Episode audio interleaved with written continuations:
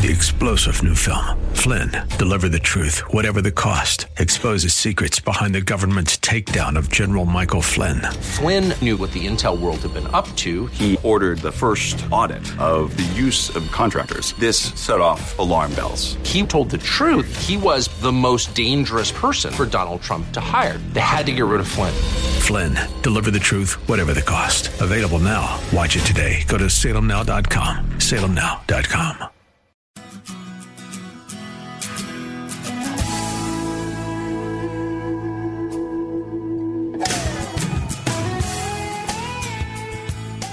Well, thank you for joining us on Take 10.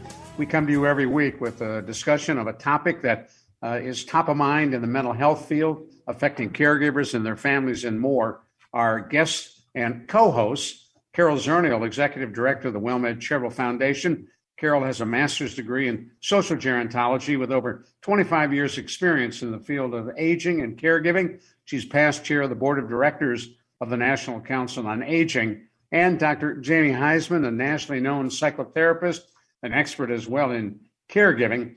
He is Chief Compassion Officer, Project Omega for WellMed Medical Management. And let me uh, take the prerogative of the one who kicked it off to throw out a topic.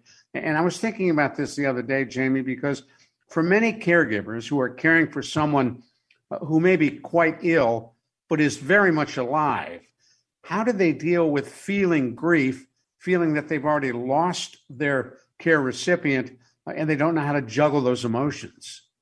You know, Ron, that's a great topic because us therapists in the in this world of psychology and emotions have had to deal with this a lot, not just with family caregivers who we call anticipatory grief when somebody is passing and we have to start letting go and we start feeling that in our unconscious. But for emotionally, um, for psychologists and, and, and social workers is we, you know, we call it unconventional grief. And unconventional grief is really something that we feel when somebody's sort of psyche or themselves start shifting, if you will, that basically grieving them alive, but they're changing in our minds and they're changing maybe in their minds. And we associate sometimes that that unconventional grief or what you're saying, grieving while somebody's alive with even things like mental illness, where our loved ones start shifting to become somebody that we didn't recognize, dementia, Alzheimer's. We have this sort of unconventional sort of grief that hits us.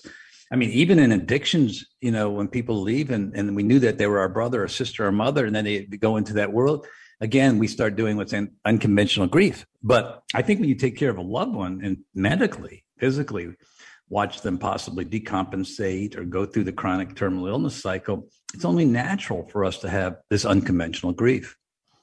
So, do you end up grieving multiple times when they are going through it, and then when they pass, you then grieve again? Well, that's you could, you could. Everybody grieves differently. I think if you find, like I say to people, a human being, you know, um, and you want to make a trend out of it, forget it, because everybody grieves in their own particular way. I've noticed, and I'm going to throw it to to Carol too, because Carol has tremendous experience in this world. That often family caregivers who have anticipatory grief or have grief while their loved one is still there, somehow or another, when the person does pass, I think they have believed in their mind they banked it. They have banked a whole lot. Now, the roller coaster, I always say, begins when it's real. But if you ask a caregiver who has watched their loved one somewhat slip away, um, I think that they feel that there's actually less, believe it or not, when I talk to them. But later on, it could be triggered traumatically. They might have put into a closet. But in my experience, you know, those emotions they think that they've done in some fashion. How about you, Carol? Yeah, I, I would agree with you in, in talking with the caregivers, particularly those with Alzheimer's disease um, and and we we've talked about you know that the long goodbye. And when you've gone through um, a long period of time with somebody i literally years with somebody who um, is less and less the person that you know and is more and more um, you know unable to do the things and have the quality of life. Uh, so i would agree with you. I think that some of that early grieving maybe uh, you you the caregivers say, "Well, I still grieve when the person is gone, gone from my sight, gone." Um, but that early grieving does uh, provide some comfort in a way, right?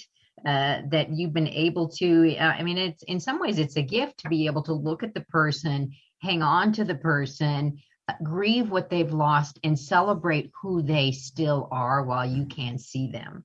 Uh, and and that's a, those are good. You have good moments in there, even though you're grieving while you're going through this experience. We're talking about grieving on Take 10. If you've just joined us, you're listening to Take 10. I'm Ron Aaron, along with Dr. Jamie Huysman and Carol Zernial.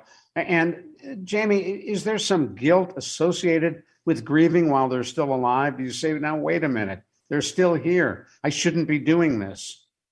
You know, Ron, there is, um, but guilt, again, is associated, I think, a lot with self esteem again, you've heard me say it before. You're usually the higher your self esteem is, usually you lower your guilt. That means if you're feeding your soul with things that really trigger your your blow your hair back or trigger your heart, things you're doing for yourself, you're likely not to be stuck in as as deep of a guilt place as possible. But when I work with caregivers, I often say that there are ways to actually grieve somebody while, while they're alive, and and the first thing I always say to them is let yourself grieve, let those emotions out, let, be able to be open and share your feelings with with your close family or or truly find like Carol's got all over Texas and, and there's places all over the country. Find a, a support group and find people who are literally going through precisely what you're going through. Don't push it away. And even if you feel guilty about it, you know, talk about it, connect with it. Yeah, and, I would add to that, I think that you're more likely if you don't experience it while you're feeling it. Now, that's a different kind of banking it, right? You were talking about you can bank some the the good times, uh, but you can bank some bad times that will come back to bite you later. Absolutely. And and you know what? It's like I said, when you get in that support group setting, and you know it all too well, Carol, with Caregiver SOS, you know, your memories are, are so critical, I think, when you when, when you can bring it up and experience it with other people, you you have something to talk about, and you don't have to be conventional. You can't fit in a box. If your loved one is there, it's so important to become authentic and be in touch with yourself. Never push these feelings away, and always remember that this illness that you're actually grieving in your loved one. Maybe not you know it's not it's not your loved one okay? I mean at the end of the day you still want to be present with your loved one that you're just dealing with this illness. You can't take this process personally. Yeah. And um, you know in, in the united states we tend to look down on grief. We tend to think that's a sign of weakness. And so what would you say to those people jamie who say oh you know, crying and grieving, uh, we have to be strong. What would you say to them?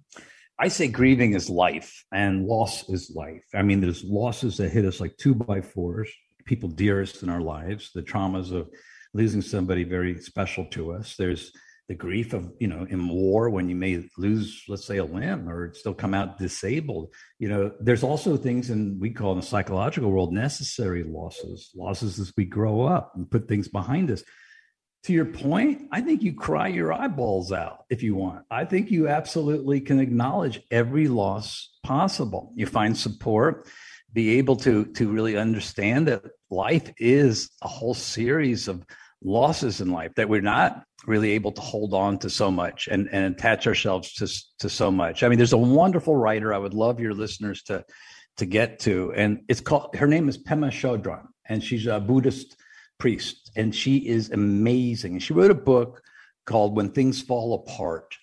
And I don't think grief or anticipatory grief or loss or eyeballs crying could be better articulated than in that book. It's the perfect one to go grab. When things fall apart applies to so much in our post and pre COVID lives. It does, Ron. It does. And she makes sense of the fact that you know, what Carol says is everything around us is not attached to us. I mean, there's nothing that's really attached to us. When we go the authenticity of life and pull our, our onion layers around us, by the way, we do equate life to the onion, Carol. We, we peel each layer and we cry at each layer. That's why we call it that. So I think if you don't cry, if you don't get in touch with the feelings, if you don't emote and connect over them, um, you can become hurt, more more grieved, and even toxic sometimes. So make sure that you connect with places like Caregiver SOS, support groups in your area, family members who you feel safe with, non toxic, who meet you halfway, but make sure you can cry and cry with them. And to find Caregiver SOS, just go to the internet caregiversos.org. Dr. Jamie Huysman, Carol Zernial, I'm Ron Aaron. Thank you so much to all of you for joining us on Take 10.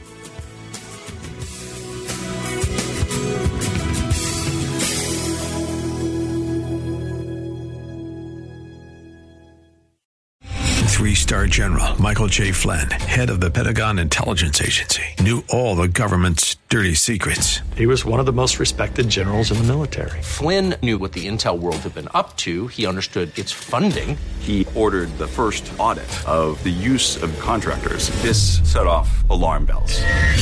The explosive new documentary, Flynn, Deliver the Truth, Whatever the Cost, uncovers the facts behind this scandal. Flynn told the truth. He was the most dangerous person for Donald Trump to hire. I find out the worst enemy that I'm going to face in my life is right here in America. They took my assessment and they wanted me to change it. And I was like, I'm not changing it. They had to get rid of Flynn with in depth interviews, archival footage, and never before seen personal records of the man behind the headlines. I just felt like I was drowning. Flynn, deliver the truth, whatever the cost. Available now. Watch it today. Go to salemnow.com. Salemnow.com.